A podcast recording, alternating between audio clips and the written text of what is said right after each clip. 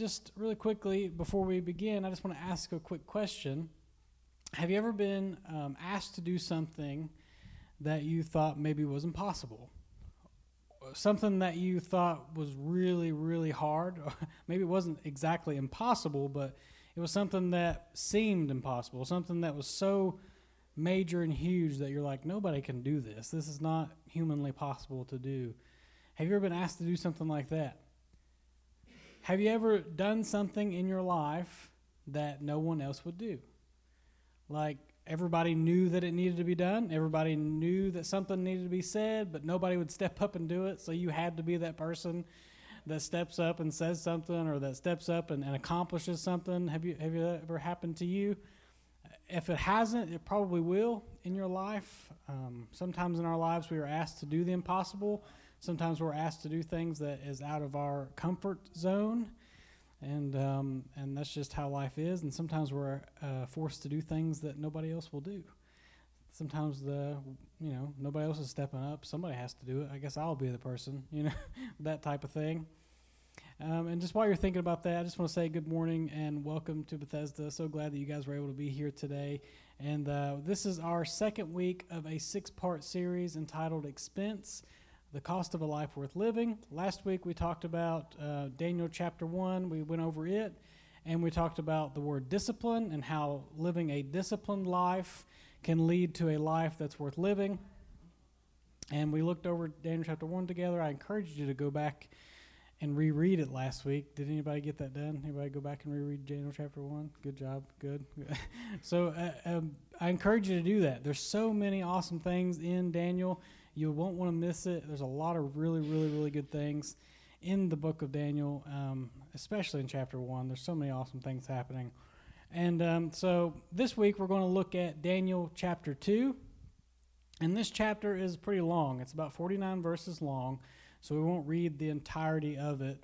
Um, I will paraphrase some, um, but we will read lots of it, but not all at once. So at least it won't be like, ugh, about our reading and stuff like that. But if anybody has their Bible and they want to turn to Daniel chapter 2, we'll start at verse 1 and we'll go to verse 19.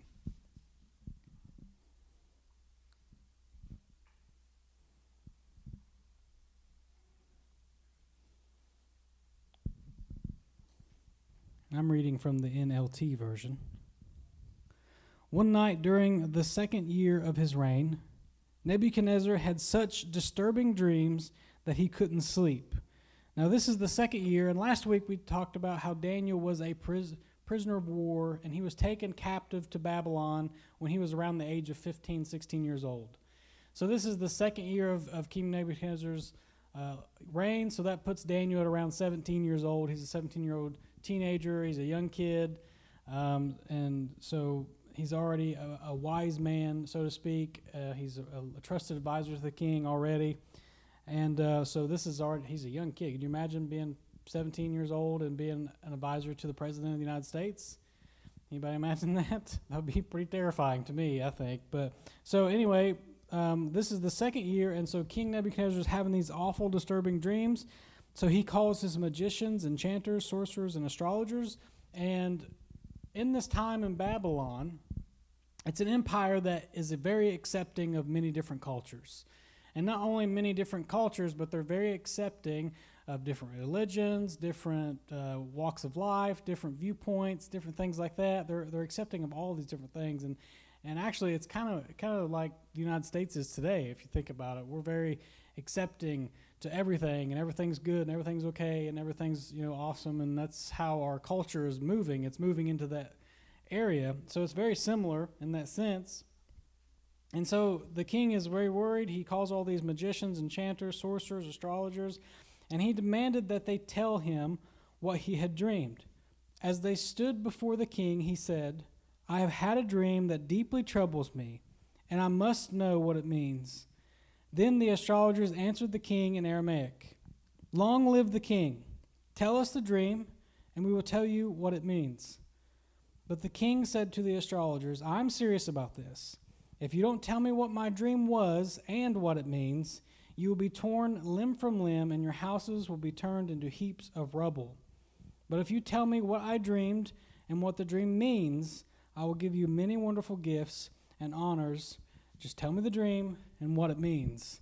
And here I see the king just, he realizes that these enchanters, these sorcerers, these magicians and astrologers, all these different people, to me it seems like the king's onto him a little bit. Like he realizes that they're just telling me what I want to hear most of the time.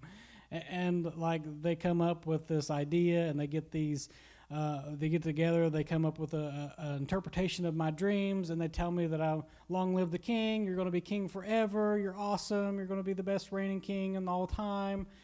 And so even he seems like, you know what? Not this time, guys. I don't want you guys just telling me what I want to hear.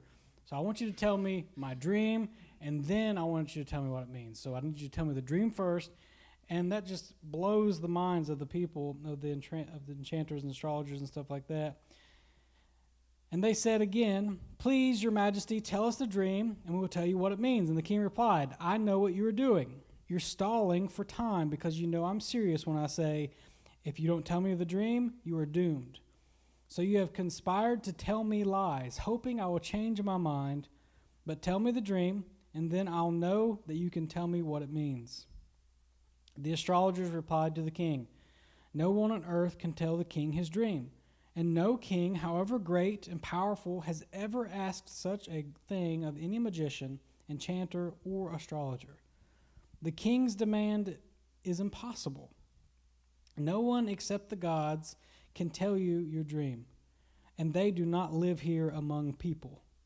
The king was furious when he heard this, and he ordered that all the wise men of Babylon be executed and because of the king's decree, men were sent to find and kill Daniel and his friends. When Arioch, the commander of the king's guard, came to kill them, Daniel handled the situation with wisdom and discretion. He asked Arioch, Why has the king issued such a harsh decree? So Arioch told him all that had happened. Daniel went at once to see the king and requested more time to tell the king what the dream meant. Then Daniel went home and told his friends Hananiah, Mishael, Azariah what had happened. He urged them to ask God of heaven to show them his mercy by telling them the secret, so they would not be executed along with the other wise men of Babylon. That night, the secret was revealed to Daniel in a vision. Then Daniel praised the God of heaven. Let's pray together. Father, thank you for um, many blessings. God, thank you for the ability to be able to read your word and the ability to be able to pull things out of it, God, that we can apply to our every single day life. God, your word is so rich and so awesome, and there's so many great things within it. And we just thank you for putting those things in there that we could see those and pull them out. God, I ask today that you would help us to be receptive to your spirit as it tries to help us understand what you're saying and what you want us to hear and, and, and what you want us to feel and God, I just pray that you would open our hearts, our minds to everything that you have to say to us today. We love you. In Jesus' name we pray. Amen.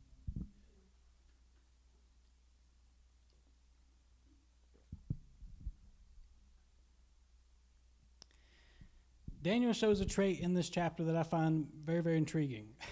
he, he shows a trait that I want to talk about. Last week, like I said, we talked about discipline. If you didn't listen to that sermon, I encourage you to go back to it. On the, we have it posted on Facebook. You can go back listen to it. Um, we talked about how living a disciplined life can can help you. And so, but this week I want to highlight boldness. I want to highlight Daniel's boldness. Um, in this in this chapter, he he's very bold. And at this point, Daniel's probably thinking what everybody else is thinking. You know, everybody's saying this is an impossible task. Nobody can do this. This isn't something that is normal. Have you guys ever seen a, dream interpreter or a counselor or a psychologist that can interpret dreams. I've seen these things. I've seen people, you know, they have imagery, they have sciences that, that try to, you know, interpret the meaning of dreams. But hardly ever, and do you see someone say, I can tell you what you dreamed before you even tell me? like, you don't even need to tell me what you dreamed. I already know what you dreamed, and then I'm going to tell you what it means. That heart, that never happens. And if it does, it's probably like a one in a million chance that they get it right. Not saying that it's never happened before, but it, you know this is something that's never been done, and they're even telling the king, nobody's done this. This nobody, how great, how they, you know, nobody it doesn't matter. Nobody's done this before. And so they're amazed and they're dumbfounded. And Daniel's probably thinking the same thing. He's thinking this is impossible. You know, this is impossible for me. It's impossible for the enchanters. It's impossible for the sorcerers, uh, the astrologers, and all the little g gods that the Babylonian people serve. It is absolutely impossible. You can't do this. But Daniel's thinking to himself as well I serve a God who does the impossible. I serve a God who makes things happen when people say they can't happen. I serve the type of God who makes a way when people can't see the way. And, and my God actually is the way. That's the kind of God I serve. He, he is the way. And Daniel sees this, he recognizes this, and he thinks maybe just for a second, if I get a chance to talk to the king, then I can persuade him to give us just a little more time so that we can maybe take a stab at the meaning of this dream. And so he goes and he talks to the king and he requests, he asks, he doesn't demand, he just requests. He says, Hey, can we get a little time? Maybe we can interpret your dream for you. And so the king says, Okay, you can do that. And he goes home, he finds his friends, and immediately he says, Guys, we have to pray. We have to get down on our knees. We have to petition heaven. He urged them, the Bible said, that he urged them that they needed to pray and that they needed to come together so that God could reveal to them the dream and then reveal to them the meaning so that they don't lose their life. Later that night, I mean, I'm, i can only imagine how, how long they prayed, how scared they could have been. I mean, this is life and death. It's easy to read it and just be like, oh, they were getting ready to die. But if you really think about back to uh, your life, situations in your life to where you thought, this is life and death. Like that, that true fear that comes over you, if you've ever had a, a test result come back negative and maybe you had to do a biopsy or maybe something and you just thought, man, this is life and death. This is scary. And you're praying and you're, and you're seeking God and you're like, God, and this is how I imagine the anguish and what Daniel's truly feeling in this moment as he's facing certain death if he can't tell the king what he had dreamed and what it means. So they're up, they're praying, and finally God speaks to them and says what the dream is, and he says what the dream means, and then Daniel just praises God. And he just goes out, he praises God. There's a whole section of that, and uh, it's awesome. So then he goes, he goes to find the commander of the king's armies. So then Daniel went to see Arioch, whom King had ordered to execute the wise men of Babylon. And this is verse 24. Take me to the king, and I will tell him what the meaning of his dream is. Arioch quickly took Daniel to the king and said, I have found one of the captives from Judah who will tell the king the, the meaning of his dream. The king said to Daniel, also known as Belteshazzar, Is this true? Can you tell me what my dream was and what it means? And Daniel replied, There are no wise men, enchanters, magicians, or fortune tellers who can reveal the king's secret. But there is a God in heaven who reveals secrets. And he has shown King Nebuchadnezzar what will happen in the future. Now I will tell you your dream and the visions you saw as you lay on your bed. While your majesty was sleeping, you dreamed about coming events. He who reveals secrets has shown you what is going to happen. And it is not because I'm wiser than anyone else that I know the secret of your dream, but because God wants you to understand what was in your heart. And this is a very bold move for Daniel, I think. To stand before the king and not take credit for this. How many of us would have had trouble walking before like the king with this information that nobody else could get? And like, there's no proof. There, like, it doesn't say that you know Shadrach, Meshach, Abednego are in the in the room with him and the king. So he could have just easily said, this was all my like I, I came up with this. I know what you dream because i'm awesome. Like he could have done that easily. It would have been very difficult not to i think. But daniel shows boldness. He's, he, he, he takes the whole thing off of him and puts it onto god and says listen it's not because i'm smart. It's not because i'm wise. It's not because i know more. It's not because i can interpret dreams better. It's simply because god wants you to know is the reason i know it's because of God. That's why. And, and he gives God the honor and the glory immediately from that. And that takes boldness, I think. I, I think that takes a lot of boldness not to take that credit. He takes the risk of not getting uh, promotions, or he takes the risk of not getting, like, you know, all these different things. So he goes on, he tells him the dream, the meaning, and what it ends up being, and that's verses 31 through 44. We won't read that part today. Um, you can go back and read that yourself. But really, what it is is there's a statue. The gist of it, um, and it's uh, made out of like iron, bronze, clay, silver, gold, and it represents this awesome empire. And then there's a huge stone that's hewn out of a mountain, and it comes rolling down, destroys the statue, and basically what it symbolizes is that there's going to be a, a new kingdom, a new thing rising up that will come and destroy this kingdom and be greater and, and have it. So that's basically what it, it symbolizes. And Daniel reads that to him, and he, and he goes and he speaks to the king.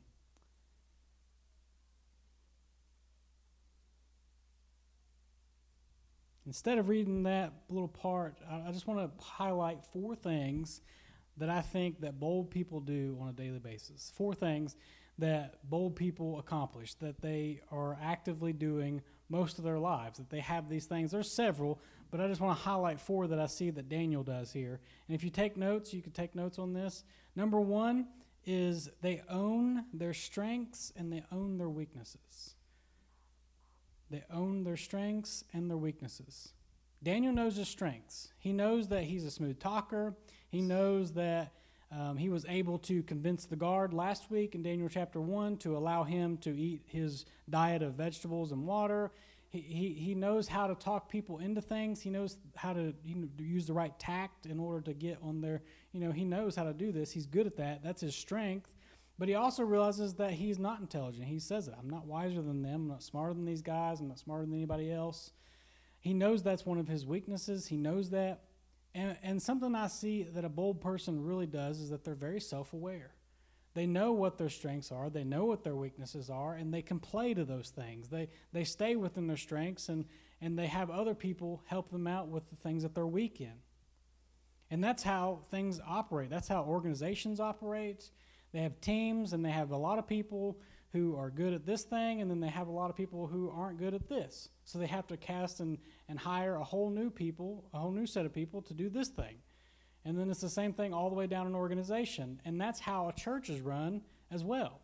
Like you need everybody doing a job, doing something that they're gifted at, and everybody working together to make something work efficiently. It takes that in a church, people serving. And that's what we're always encouraging people. You know, find something to do, find a ministry to serve in within the church. Find something you can do. There's, there's something that everybody in this room is gifted in. And if you don't believe that, it's not true. Okay, it is well, it is true. It's not true that you don't believe that, you know. But so, um, anyway, I butchered that whole sentence right there. So anyway, what I'm trying to say is, if you're that person and you're thinking, I'm not smart enough to teach the children's church, or I'm not friendly enough to greet, or you know, there's all these different things, or I'm too old to do this. I'm just, I'm too old. That's a young person's game. All those things are lies.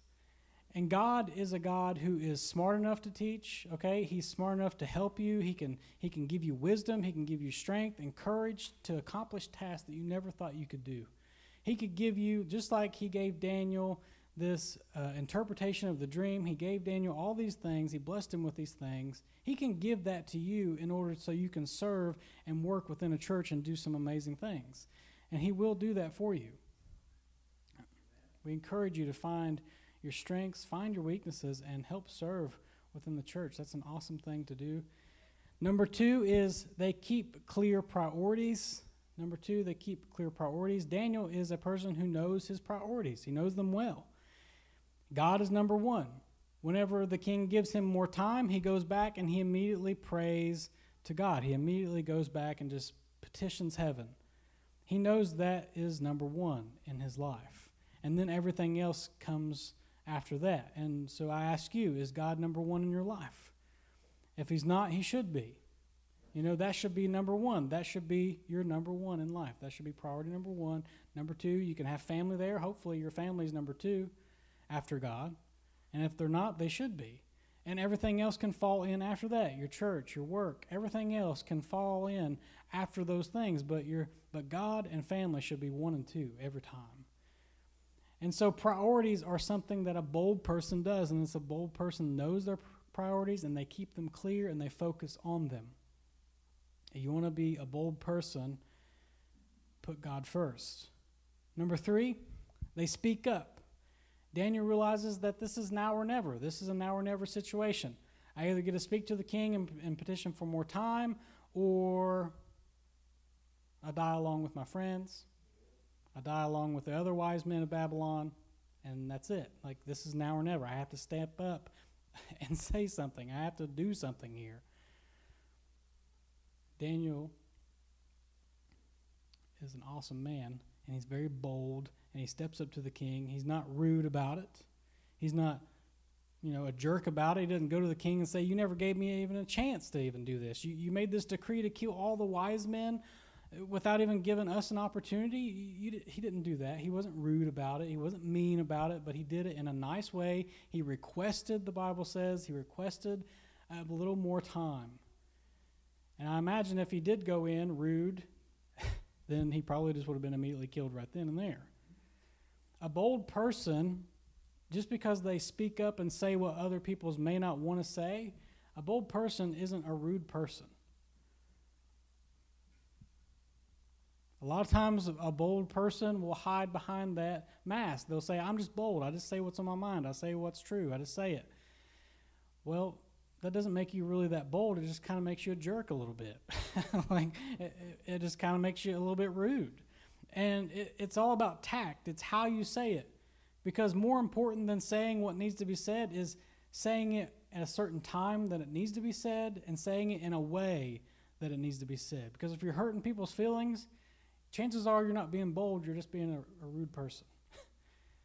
and we need to really check ourselves and test ourselves before we just announce, just say things. We, you know, we have to be a bold person and speak up sometimes, but also, I heard a saying, I'm not sure who said it, but the saying is, is that everything that's said should be true, but not everything that's true should be said.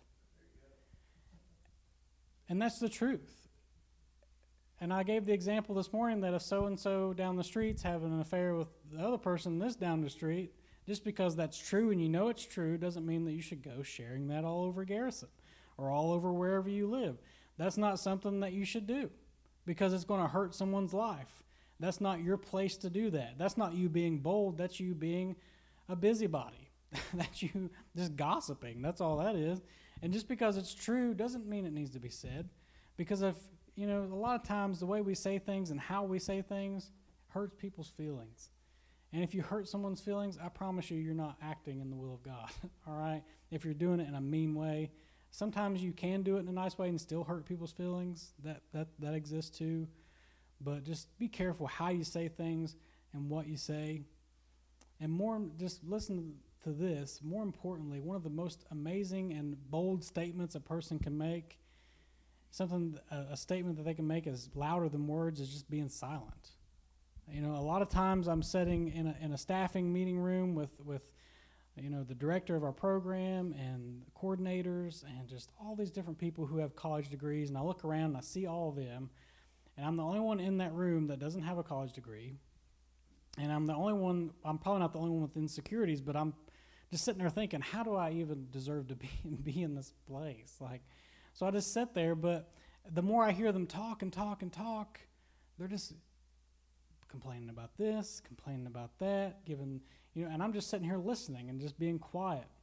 And actually, one of the nurses said, "Man, I wish I was more like you because you just you don't sit there and complain. You just sit there and listen, and then when things need to be said, you say it." And I try very, very hard to, to just just be that person that's like, I don't want to open my mouth and just let you know that I'm not very smart, okay? So I'm just going to be quiet and let you think that, all right? I don't want that to happen to me. So a bold person is a person who's able to be quiet. You want to be really bold? Close your mouth sometimes. and our last one, before I read it, I just want to read the last bit of Daniel, chapter 2 here. And this is after he had told the king his dream. He interpreted it for him. The king is dumbfounded. He can't believe that someone did it. And so the, it says this is verse 46 Then the king threw himself down before Daniel and worshipped him. And he commanded his people to offer sacrifices and burn sweet incense before him. The king said to Daniel, Truly your God is the greatest of gods, the Lord over kings, a revealer of mysteries, for you have been able to reveal this secret. Then the king appointed Daniel to a high position and gave him many valuable gifts. He made Daniel ruler over the whole province of Babylon, as well as chief over all his wise men.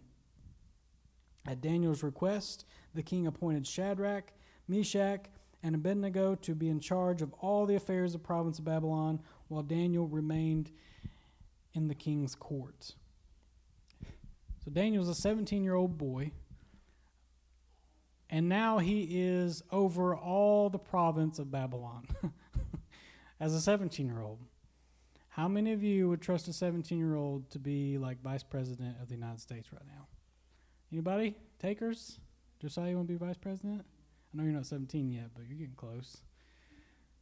I might actually trust you to be president for a second. For a second, not for more than a second, though. So just, but anyway, so Daniel is, he's just young. And he's in charge of all these different things. And Daniel shows a trait and, and an act of boldness. And one of the, the last thing is, is number four, is that he makes the most of all his wins whether they're small, they're big, they're large, they're whatever, he makes the most of it. And I gave the example this morning that, you know, at Easter service Sunday on Easter, we had 187 people at Bethesda, and that was awesome. And it was an amazing day. That's a huge win for us. Awesome. The next Sunday, we had about maybe 80 to 90 people. We had kept one or two different families. And that seems like, oh, we had so many people what happened. but we kept one to two, three families. That's awesome. And that's a huge win. It may seem small, but that is a major, major win. And that's something that we should celebrate as a church. It's something that we should be excited about. Just because we didn't keep all 187 and the church isn't packed out and there's not chairs everywhere yet, doesn't mean, I mean, one or two families at a time, we're getting there. We can keep reaching people. We can keep inviting our friends. We can keep celebrating those small wins together, and we can grow and get better. And that's how it works. Don't lose hope. Don't lose heart when you see a lot of empty chairs in the church. I promise God is doing a work that we can't see, and He's got a plan. Don't be alarmed. God has got a plan for us all. But Daniel makes the most of this win. He accepts his promotion, he accepts it, and not only that, but he gives God honor and glory.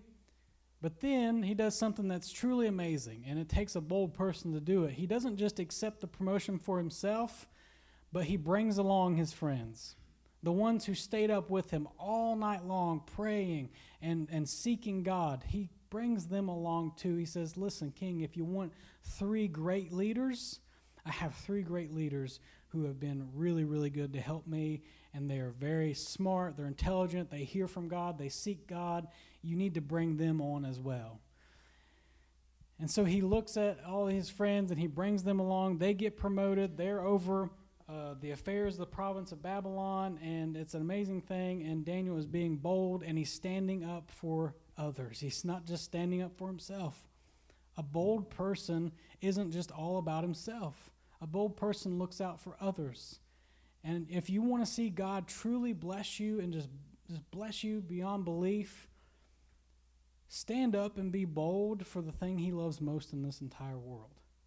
And that's His children, His people. He loves us so much, He loves everybody. And we need to love them just as much as He does. And that's being bold.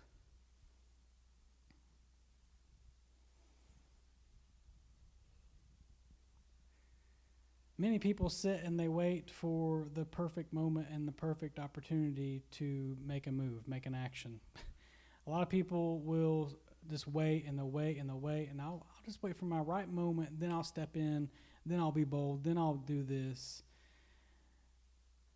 And I was talking to a, a, a, person after Easter Sunday out in the parking lot, and they were telling me that they said, You know, I really want to come to church every single Sunday. And I love when I come, I really enjoy it. But I really just have a lot of things in my life that I need to fix first.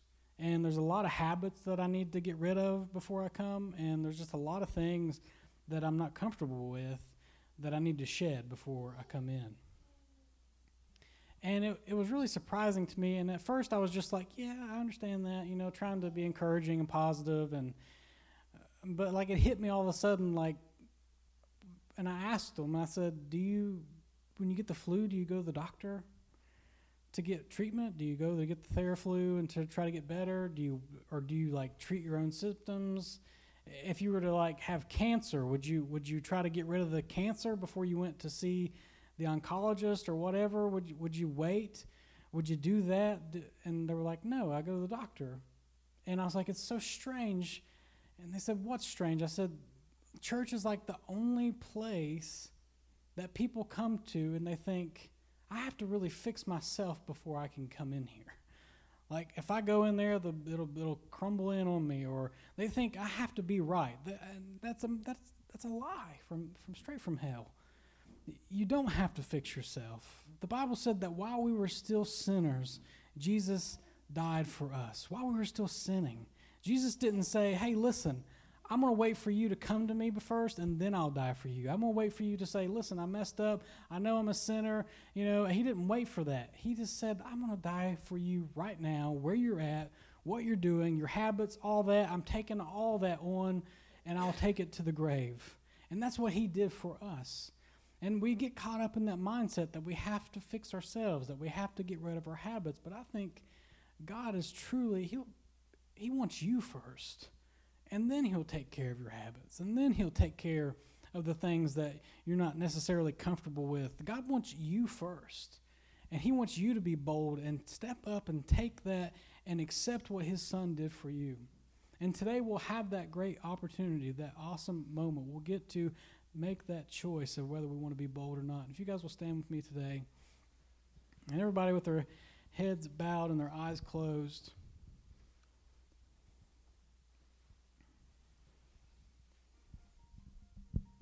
I believe that you're here for a reason today. I think that God wants you to be a bold person, a person who practices being bold, who who wants to have a life worth living, but I also think that God wants you to accept what his son has done for you. And you didn't get dressed this morning and come here and, and, and get everybody loaded up and come in on purpose or on accident. This wasn't this wasn't an accidental thing. This was on purpose. Like God had a plan. He wanted you here for a reason today. And there was a reason that you're sitting right where you're sitting. There's a reason that you're thinking exactly what you're thinking right now. There's a reason that you're hearing from heaven. And He's saying, I took that for you. You don't have to fix yourself. You don't have to worry about that, that, that thing that's, that's holding you back. You don't have to worry about that. I, I'll handle that. But come to me first. And so, if you're here today and that's you, and you want to make that bold move, that bold decision to follow Jesus and to accept what he did for you today, I ask that you just lift your hand. And I won't come to you, I won't call your name out. And at the end, we'll just all say a prayer and, and we'll just accept what Jesus did. But if that's you, go ahead and lift your hand. Amen. God sees those hands. Amen. Awesome. Hands all over the place. Good. Amen. If that was you, then just say a prayer like this. You don't have to repeat exactly after me, but just say something like this to God and mean it with your heart. Say, Father, I accept what your Son has done for me. God, that while I was still sinning, that while I'm still messed up and I'm still broken, He, he took my sin, He took that upon Himself. And I accept that free gift of salvation. I accept that. And today I make you the Lord of my life. Come into my heart and change me. Make me new. Give me a boldness about me, God. Help me to be bold in my Christian life and my personal life. I love you. In Jesus' name I pray. Amen.